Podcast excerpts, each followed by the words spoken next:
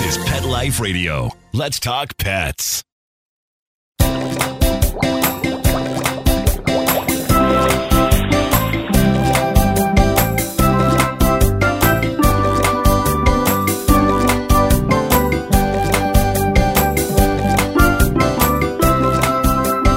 Welcome to Aquarium Mania on Pet Life Radio.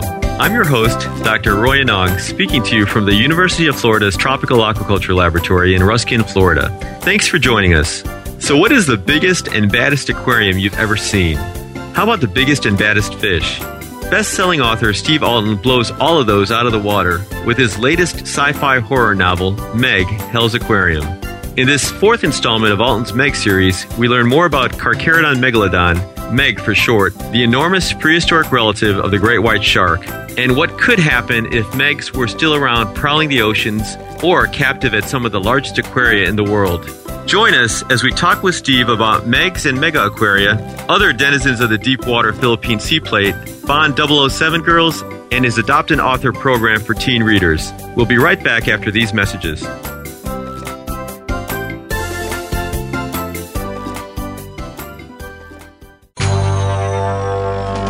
It's designer pet sweaters dot com. Hand-knitted designer sweaters for your precious pup or cool cat. Beautiful couture patterns for your pets, including custom-knitted formal wear, casual wear, yachting, and even sports-themed. Many designer pet sweaters include feathered tammy hats, top hats, and a lot of sparkle. Each sweater includes leg loops, front paw sleeves, and leash opening. Visit designer pet sweaters dot com to order your four-legged fashions today. Your pets will stay warm for the winter and be runway ready. Large or small, we fit them all. designer pet sweaters dot com.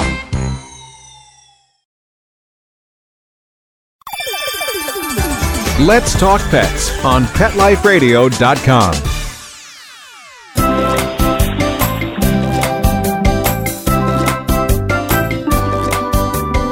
Welcome back to Aquarium Mania on Pet Life Radio.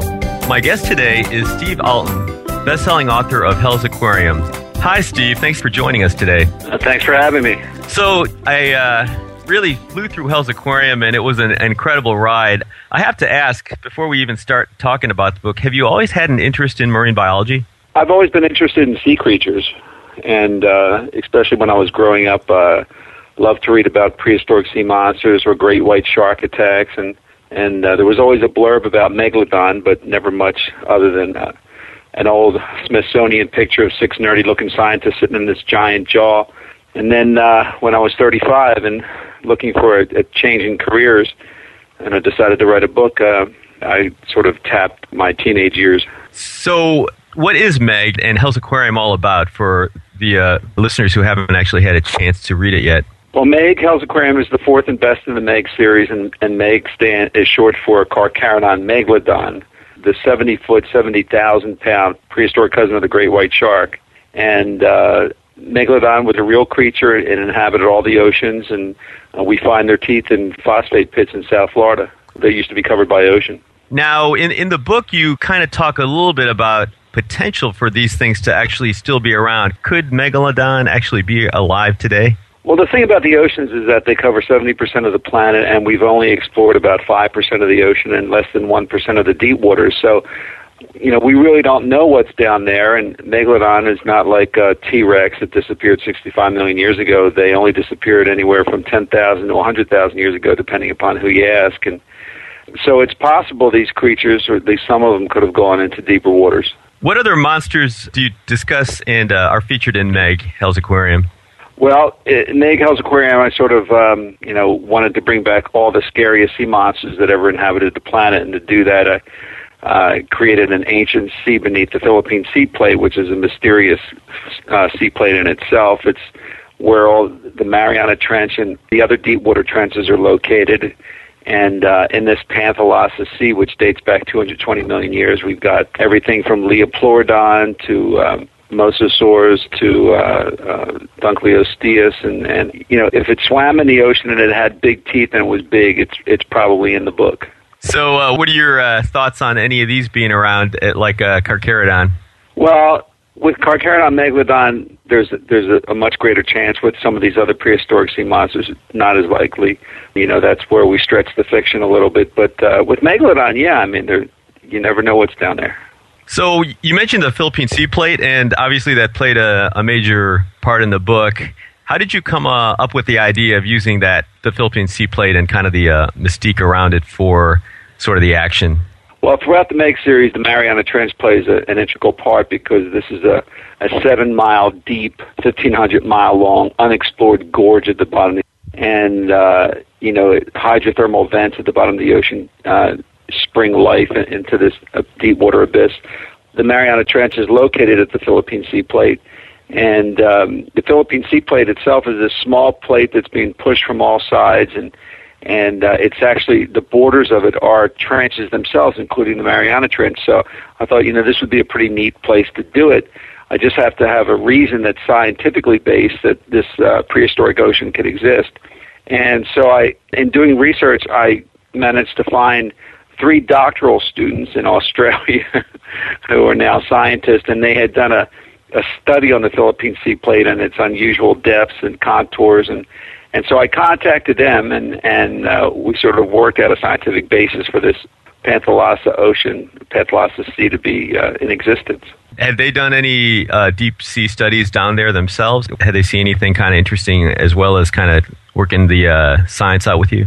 Yeah, they, they found that the uh, sea plate itself was divided into diff- different sections, and some of them were, were far older than the others, and that, that sort of played into my scientific aspect of, of how there could be this long-lost ancient sea down there. So that worked out really well, and, and they also lent me use of their um, topography images, and which I included in the book so readers can get a, sort of a, an understanding of how it works. Yeah, that actually did help me quite a bit. I'm I'm kind of more of a visual person as well, so I, I did appreciate those. Now, uh, this summer marks the, the thirty-fifth anniversary of Jaws. How much, obviously there was uh, Jaws influence in this, but how much would you say Jaws played in, in your, I guess, desire to kind of write the book as well as in parts of the book that you were you were penning out? Well, as a teenager when I was reading Jaws back in seventy-four, seventy-five, you know, that was a, a major influence in, in wanting to know more about great white sharks. And And Jaws was sort of the springboard into doing research on shark attacks and, and understanding how great whites worked. And so I'd say it was a, you know, a pretty strong influence. Also, when I sat down to write Meg, the original of the uh, four books in nineteen ninety-five, I was determined that, uh, you know, the one thing I loved about Jaws was the shark attack scenes. And then, you know, there was a, a plot involving all the other characters and, you know, Brody's wife cheating on him with Hooper and things like that. And I wasn't as much interested in that aspect. I, I wanted to see more shark attack stuff. So, um, you know, I made sure that when I wrote the Meg series that, you know, there were, was action in, you know, at least every chapter. So I guess how would the shark in Jaws compare to Meg? The shark in Jaws, the great white in Jaws, would just be a, a, basically a snack to a full-grown megalodon. And And, uh, you know, you, you just can't even compare the two. I mean, if you think of what a, a megalodon is, it's it's a great white the size of two greyhound bustles back to back, and that's just a big fish. Now, you mentioned in the book and also in the acknowledgments, uh, the Georgia Aquarium, and, you know, I did notice kind of parallels with their whale shark exhibit and, and all the things that went into collecting, housing, that sort of thing. Can you tell us how they helped you out in, in your background research and what kind of ideas you got from that with regard to kind of these, you know, mega fauna? Yeah, I, I was fortunate enough that uh, when I was writing Hell's Aquarium, I was contacted by a, a P B S guy in Atlanta, Georgia, who was actually wanting to do a story on the shell game, which is my book about the end of oil and the next nine eleven event. And and uh, I asked him if he had any contacts in the Georgia Aquarium. He said he did, and, and so we arranged, when I was up there doing the interview, for a, a sort of a backstage tour of everything, and they, they brought me back into the tanks and and the filtration systems, and they taught me how everything worked, and I took extensive notes so that in transferring that information to um, Hell's Aquarium, uh, you know, there's part of the plot involves a facility in Monterey called the Tanaka Institute, which is this huge aquarium that houses these megalodons. And so the Georgia tour was really intricate, uh, an integral part of, of my education on how aquariums work, and, and not only did I learn a lot, but, I, you know, I was able to sort of break down the information to the average reader. And I think even in terms of like the transport, it sounded like you kind of had a, a, a you know, pretty good feel on, you know, what would be involved with transporting. Did they talk with you about transport at all? How did yeah, you get all that? They did, and, and I sort of uh, extrapolated that information to transporting uh, two megalodon pups, which are actually a little bigger than what a, a full-grown a juvenile whale shark would be. I guess in terms of aquariums, did you think, or do you think an aquarium would be able to keep a megalodon successfully if there really was one, or, or do you think uh, that would be something that would be really tricky? Well, it's hard to keep great whites in captivity. Uh, Monterey was able to do it for a short amount, but the tank that they kept it in wasn't built for a great white. You know, great whites are, are going to be sensitive to metal and, and other materials in the tank. The, the tank's got, if, if the tank is big enough, then I don't think there's a problem keeping it. You know, with a megalodon, you can have a pretty big tank and you can still see the shark moving through the water. With a great white, you know, they tend to put them in these small tanks to appease visitors, but it's not necessarily very good for the fish. I think it's possible that you could keep a megalodon in captivity if you were to, able to capture one, but the tank would have to be huge. And that's part of the problem in Hell's Aquarium, that they've got two tanks. They've got this huge lake-sized facility for angel, which is the seventy-footer, and the offspring are all kept in this small Meg pen, and, and they're they're sort of, it's much too small for them. So I guess when, maybe going back to the first Meg book, when you were writing these, did you have a feel for kind of like the big storyline, the big the big picture, and, and I guess you're working on a fifth book in the Meg series now, or did you sort of have each book kind of, you know, at a time when you were you were developing the stories?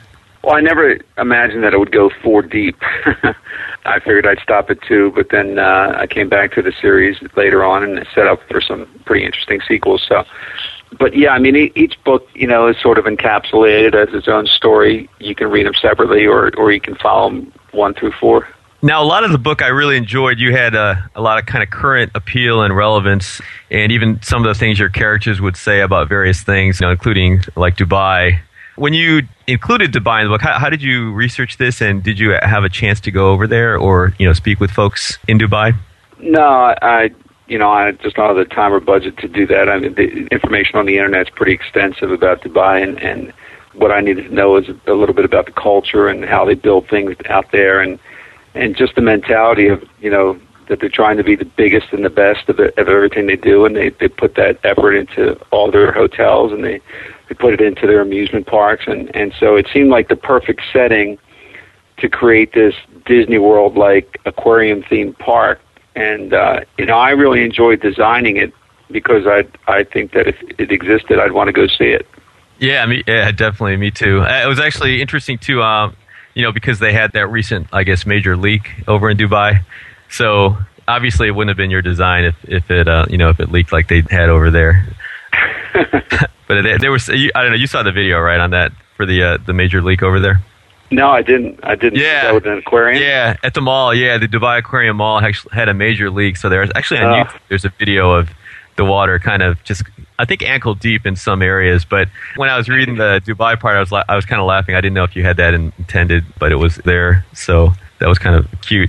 Now, uh, you also raised some really good questions about keeping kind of large, more difficult aquatic species in captivity. Um, you know, some of these maybe, you know, you intended on purpose, and maybe some were just kind of a follow-up. Well, I know I'd be doing your show a year later, so I advise this. Exactly. So I guess, you know, we talked a little bit about, you know, the size limitations. You know, for some species, what would be some maybe factors you would you would think about, you know, for or against, you know, whether we're talking about size or maybe population structure, you know, being endangered, not endangered. What, what are your kind of thoughts on that, since you sort of bring that up a little bit in the book? Well, I think most of the information comes from the Georgia Aquarium, what they provided me on their, their backstage tour. And, and uh, you know, they've got, you wouldn't think it, but aquariums have to have different currents in them. And so they, they create these artificial currents so the fish can swim with the current and swim against it. You know, a fish as large as a whale shark, or, you know, in the extreme cases, a megalodon, would need, uh, you know, a habitat that offered a, a variety of different aspects of the ocean, gradient temperatures, uh, g- the proper lighting, the proper, um, obviously, the, you know, the, the mixture in the water so that's, you know, as, as pure as possible, because, you know, these animals are defecating in their own tanks, and not only does it have to be filtered, but, you know, it has to be super clean because they're they're drinking their own water, and the ocean sort of takes care of it themselves. But, you know, all these factors go into building an aquarium, and, and for the average person, you don't realize that you're just looking at a big tank filled with water with fish in it, but there really is a lot more built into the tank. They have ultraviolet lights that emulate the sun's rays, and, and they've got other aspects that you just wouldn't think about. Yeah, no, that's, that's definitely true. Well, I've got more questions for you, but uh, let's take a short break to hear from our sponsors and then continue our discussion of Hell's Aquarium with best-selling author Steve Alten right after these messages.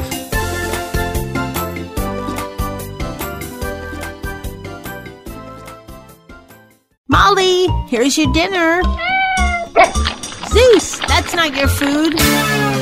Don't let that happen to your precious cat. Elevate your cat's eating experience with the Cat Tree Tray. The Cat Tree Tray keeps your cat's food off the floor and conveniently located on the cat tree.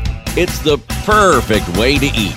It's a beautiful wrought iron tray that easily attaches to your cat tree and keeps dogs and other critters out of your cat's dish. A must for multi-pet households. There's a six inch tray for large bowls and a four inch tray for smaller bowls. Purchase your Cat Tree Tray today. Go right now to cat tree tray dot com. That's cat tree tray dot com. C A T T R E E T R A Y dot com.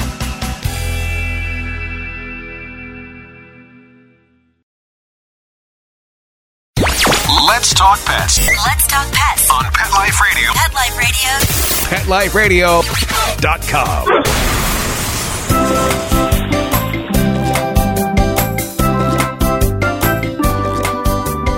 We're back and continuing our conversation with my guest, best-selling author Steve Alten. Now, in the book, Steve, going back to kind of some of the more cool stuff you had as well, you, you mentioned one thing I, I noticed uh, was your kind of discussion, uh, real brief, on DARPA and they're interested in training sharks for the military. Where did you get that idea to put that in there, and uh, have you any more info on that sort of thing? Well, I I run across that information earlier, and DARPA and, you know, other agencies like the C I A are trying to use sharks and dolphins as as means of uh, mine detecting and, and God knows what else that we don't know about, and and uh, sort of a, played a small part in Meg, Hell's Aquarium, but not a big one. Um, I think it was the background of one of the uh, the shark experts that they brought in to uh, to understand what was going on with uh, the megalodons. Yeah, and I think I was doing a little quick check, too, and I guess based on kind of that implant they were using in the shark to uh, sort of get them to... Right, yeah, that was all, that was right. all based yeah. on real science. They actually are implanting um, these little receptors in, into sharks' brains and and uh, stimulating their senses so that they that they actually can, you know, almost zombie sharks that they're, they're controlling. I thought that was pretty cool. Going back to kind of the high-tech stuff you included, what were your inspirations? That's, that's for... our taxpayer money at work, by the way. Yeah, exactly. DARPA that's has a lot stuff of things that you don't see in that big Pentagon budget. That's right. Or you have to really know somebody or read between the lines or something. In terms of some more of the kind of cool tech stuff you brought into it, what were your inspirations for the submersibles? You had some, you know, obviously the uh, the cool submersibles in the first book, and then you uh, included some additional ones in this in Hell's Aquarium. Well, when I create submersibles, uh, it's got to be scientifically plausible, based on real science, and it also has to be something that's visually fun, and something that if I was piloting a submersible, this is what I would want out of it. So in the first book, the first and second book, Meg, the uh, abyss gliders were more torpedoes with wings, small wings, which increased the claustrophobic effect. In Hell's Aquarium, the subs have evolved in, into something that's more designed like a, the shape of a stingray. And, you know, the stingrays are, are much more hydrodynamic in shape. And um, what I did was uh, I, I took the information that I had come up with and uh, sent it to a forensic artist who has worked on developing uh, vessels for um, designs. He's, he's an artist. And, and uh, so I had him design the craft and worked with him. And, and, and I actually, you know, I put pictures of these things in the book because... yeah, it's fun to do for the reader, but uh, it gives them a better understanding what these things look like. Yeah, I definitely like, you know, the diagrams, but, and also when you had kind of the huge sea monsters and then the little tiny watercraft right next to them. That was kind of good for scale. Now, uh, Lana Wood, you know, the Bond actress, being in Meg, Hell's Aquarium, how did that all happen? What made you decide to put her in there? Well, all the characters in my books are actually real people who have sent me bios and and descriptions of themselves, and entered contests that I have every couple months on my monthly newsletters. And so it's it's sort of my way of giving readers opportunities to immortalize themselves in the books, and uh, it makes it easier for me because I don't have to come up with these, you know, after a while it's tough to come up with names and, and descriptions of minor characters. I mean, each book might have sixty of them, so by opening up to the readers, it's a lot more fun for me, and they give me information that's much more interesting, and I try to curb the storyline to fit their particular description. I was in the middle of writing Meg, Hell's Aquarium when I received an email from Lana Wood, who played Plenty O'Toole in Diamonds Are Forever. And I'm a big Bond fan. I, I read the books when I was growing up, and, and I loved all the movies, and uh, especially the earlier ones. And, and um, it turns out that Lana Wood is a fan of my Meg series, and her grandson is a huge shark fan. And she had a simple request, and that is, could she be a character in the book? Well, of course, absolutely. You know, Lana Wood. And so we exchanged phone numbers, and we, we called each other up, and we talked and became friends, and I created a scene for her, and, you know, her only request was that it was just going to be a vicious scene. And I was um, it's a little, you know, you have to understand that writing this scene, Lana Wood's older sister, Natalie Wood, drowned. Right. You know, in the same boat with Robert Wagner, and, you know, and there was uh, all sorts of accusations going on. And, and so to, to kill her sister off, even in, in the pages, was a little strange. And so when I finished the scene, I sent it to Lana, and I said, listen, I just want to make sure you're okay with this because it's really violent. And she loved it. And um, later on in the year, after the, the hardback came out, we flew Lana and her grandson into Arizona, where they housed the, the largest megalodon jaw in the world, which is about ten feet high, and it's filled with real teeth. Uh, some of which are over seven inches. And uh, we took um, a photo sh- we did a photo shoot and a video shoot with Lana uh, in the jaws. So it really worked out well. That is great. I, I assume she, uh, I wonder if she would have been happy if you killed off her grandson too. They might have been going over a little bit too much over the line, possibly. Now, I don't now, want to spoil it for the readers. Yeah, sorry about that. Yep. Now, since you mentioned that, I actually was wondering about any of the other characters. Were any of the other characters in uh, Hell's Aquarium, or can you mention a couple other characters in there that were from readers? Well, except for the, the couple of the major characters, they're, they're all readers. And, uh, for instance, um, I had a reader who lost both of his legs. I don't know if it was to diabetes or something like that. But um, and so I put him as a character, and in the storyline, he loses both of his legs. You know, to yeah. uh, Angel, the, the megalodon who bites him off, and, and so he loved that. He, I mean, he just he, he just loved that because, you know, now he's telling his friends that he lost his legs in a shark attack. Exactly, it's and much you, more interesting. So those are the things I try to do when people have certain things going on with them in their lives. If, for instance, I'm I'm writing a book now, which is the third in the Domain series, my Mayan calendar story, and and uh, I have a character in there who has emailed me many times. Uh, his wife emails me for him because he's blind and he's a diver, and, and you know, I, so I put him in a story, but his character is blind, just like he is. So I tried not to change the characters, the actual readers' descriptions. I just try to work them into the story, and it, you know, makes for more in-depth minor character. Now, do you use their real names usually, or do you change? Oh yeah, yeah, yeah. I mean, that's, okay. that's the point. That's okay. The point. Oh, that's great. So I'll have to send you a little uh, bio to get in the next book then. Is that what you're saying? There you go. So I have Did seen you. You want on, me to kill you in the story or keep you alive? I don't know. Well, may, it, it depends. If you're going to do a couple more, you may, you may have to. I guess. It, I, I, asked, I asked that, you know, question. It's not like a tongue-in-cheek question because whenever I do a character contest for the Meg books, the overwhelming majority of people who enter the contest are desperately requesting that I kill them. And it, it's just it's just a bizarre thing. Here these readers are just, it's sort of like become a status. So probably I if you can't kill probably, everybody. I mean, I said, well, what if, you know, what if, you know, you died of syphilis or something like that? You know? Nice. Probably if you asked that, that, wouldn't be as, that wouldn't be as attractive. Huh? You need to die by a shark. Yeah, exactly. Yeah, now that you put it that way, probably if you had asked readers to do this thirty years ago, I bet I wonder if the same uh, number would be wanting to get killed off. It, it's almost kind of a cultural thing now. But yeah, I think I think if I did die, I'd, I want it to be for some like great, you know, like Spockish kind of great heroic, huh? Exactly, like Spock, you know. But then then I come back, of course. So So, um, yeah, going through um, the internet and, and uh, some of the articles now, I've heard that a Meg movie's kind of been in the works for like, what, eight, nine years or so? Is that is that right? And, and what's kind of what's the status of the Meg movie? I know that's sort of a lot of people are wondering about that. Well, the story with the Meg movie, that the movie was actually optioned before the book was published. We had a first look deal at Disney's Hollywood Pictures. They snatched it up and... Um, Unfortunately, they went through two really bad scripts, and um, then the president of Hollywood Pictures was fired. And when a president's fired, the incoming president doesn't touch any of his projects because that would only make the, the last guy look good. So the rights reverted back to us after uh, a year, and then it was optioned by New Line Cinema in two thousand five.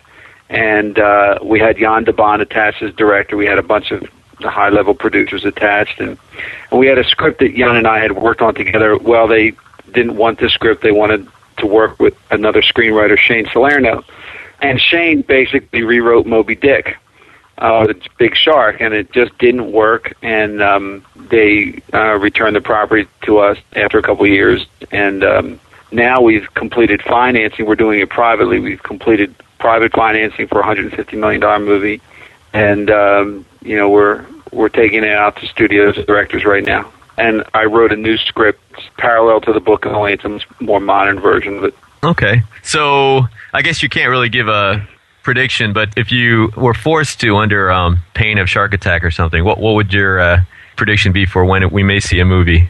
Uh, probably uh, summer twenty twelve. Okay. No, that's great. Yeah, I, I mean, that. I guess your some of your folks had done some of those trailers, and you know the, the trailers themselves are great. I, I'm definitely looking forward to seeing that, and I'm, I know a lot of people you know will be as well. Now, I, I read a lot about your Adopt an Author program as well. Can you talk a little bit about that program? Yeah, about um, well, I guess it's been about ten years ago, right after May came out, I became inundated with emails from teenagers who were all telling me the same thing. Uh, you know, Steve, I hate reading, but I loved reading Meg, you know, and I want to read more books like this. And then I started getting email from teachers across the country who were telling me that they're, they were actually using Meg in the classroom in high schools because it was getting their, their uh, students to read. And then I found out that the Young Adult Library Services Association had selected Meg as the number one book for reluctant readers. And the book isn't written for teens. It's an adult book. But it was getting teens to read. And those are the subject matter because it was it's a fast-moving story. I mean, there's there's no dull parts in any of my books. They move pretty fast. So um, I realized that something good was happening, and my background's in education. I have a bachelor's, master's, and doctorate degree in education. I'm certified to teach in high school, and And so what I did was I put together a nonprofit program called Adopt an Author. And, and Adopt an Author is essentially a program that offers teachers free curriculum materials, projects, tests, quizzes, study guides, everything they could possibly use a pool of materials to develop curriculums. And in the process of reading the story, the students can email me, and I email them back. And, and, uh, and then at the end of the unit, we do either a conference call into the classroom where I can visit the classroom if it's, you know, close, you know, to my home in Florida. And, and over the years, I've visited over one hundred schools and, and have communicated with probably one thousand more. And, and um, the program has grown from ten high schools in, in uh, nineteen ninety-nine to over ten thousand registered teachers. So it's really blossomed. That, you know, we have other authors involved too, but you know, um, my books are the main thrust of the story of the program, and it gets teens to read. And the secret behind the program is, is really simple. It's if you make reading fun, then people will read, and it, it, so it's the subject matter. And what surprised me is that, you know, teachers in English class and reading class were using the same books that they used when I was in high school. I mean, Romeo and Juliet, The Scarlet Letter, Wuthering Heights. I mean, you know, right. Nothing wrong against the, you know, when somebody exactly. says classic to me, right. yeah. you know, it means that it's just old, and they've been, and they're so ingrained in using the same curriculum rather than coming up with something new. So that, you know, when we developed the program, I wanted to make sure that the teachers had curriculum materials so there, there wouldn't be an excuse not to use the program because they had to actually develop their own. We we have all the teachers pull their materials into one, you know, website, and then they can pick and choose what they like. That's a, yeah, it's definitely a great idea, and and you're right, and I agree. There's definitely room for classics, and but if if the kids aren't reading, or if it's turning them away from reading, then there's definitely has to be some sort of change in approach. Have any of your teen readers expressed an interest in, in marine biology or paleobiology? Oh yeah, absolutely. In fact, um, there are as many science teachers using the book as there are English teachers, and I get a lot of email from students who say they're going to college for marine biology, and and uh, pretty amazing, you know, just, just from reading a book now they're interested in making it their, their career. That's got to feel pretty good, though, I'm sure. It definitely, as an educator, I'm sure you uh, you appreciate that a lot. So what's next for you then? In terms of, I know you were working on another book. I actually am I'm going to start, I haven't gotten through um, some of your other series, uh, and I need to do that, but what's kind of on the uh, on your plate coming up?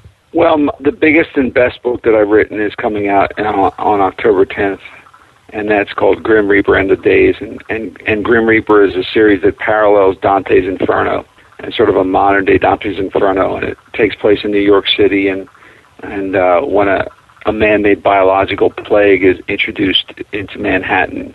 And uh, the hero of the story, who's a, a veteran from the Iraqi War, uh, has to travel across Manhattan through the nine layers of hell, to uh, the, the nine circles of hell, to find his wife and child. And, and uh, it's a very deep book. It took me two years to write it, and uh, I'm just really happy with it. I'm definitely looking forward to reading it. And, and um, you probably didn't even have to stretch New York as hell too much, I'm guessing. Oh, well, you'd be surprised. I'm, I'm, I'm kidding. Well, I, I appreciate your time. I've got definitely have a lot more questions for you, but unfortunately, we're out of time. I'd like to thank my guest, Steve Alten, our producers, especially Mark Winter, for making this show possible. Steve, did you have any final thoughts for our listeners? Just that uh, Meg, Hell's Aquarium's on sale on paperback, and uh, the hero of the story uh, goes to the University of Florida, so there's even more reason for Gator fans to read the book. Exactly. Go Gators, definitely. And I guess in one of the other books, they lived in Tampa for a while too, right? Before they moved out? Yes. Well, thanks again, Steve, for joining us. Please be sure to check out Steve Alten's web pages. The links will be on his Aquarium Mania bio page. I encourage all of you to visit my Aquarium Mania blog on Pet Life Radio. You'll find additional pictures from different episodes, as well as questions or comments that some of our listeners have. Also, if you have any questions, comments, or ideas for a show, email me at drroy, D R R O Y, at pet life radio dot com. That's drroy at pet life radio dot com. If you're ever in Florida, please be sure to visit the Aquarium Mania exhibit and the sharks at the Florida Aquarium in Tampa, one of my favorite aquariums. Until next time, please visit your local public aquariums and aquarium stores and keep your tanks clean and your fish healthy. And if you haven't had a chance to read Hell's Aquarium or any of Steve Allen's other books, please put them on your mandatory reading list. Let's Talk Pets, every week on demand, only on pet life radio dot com.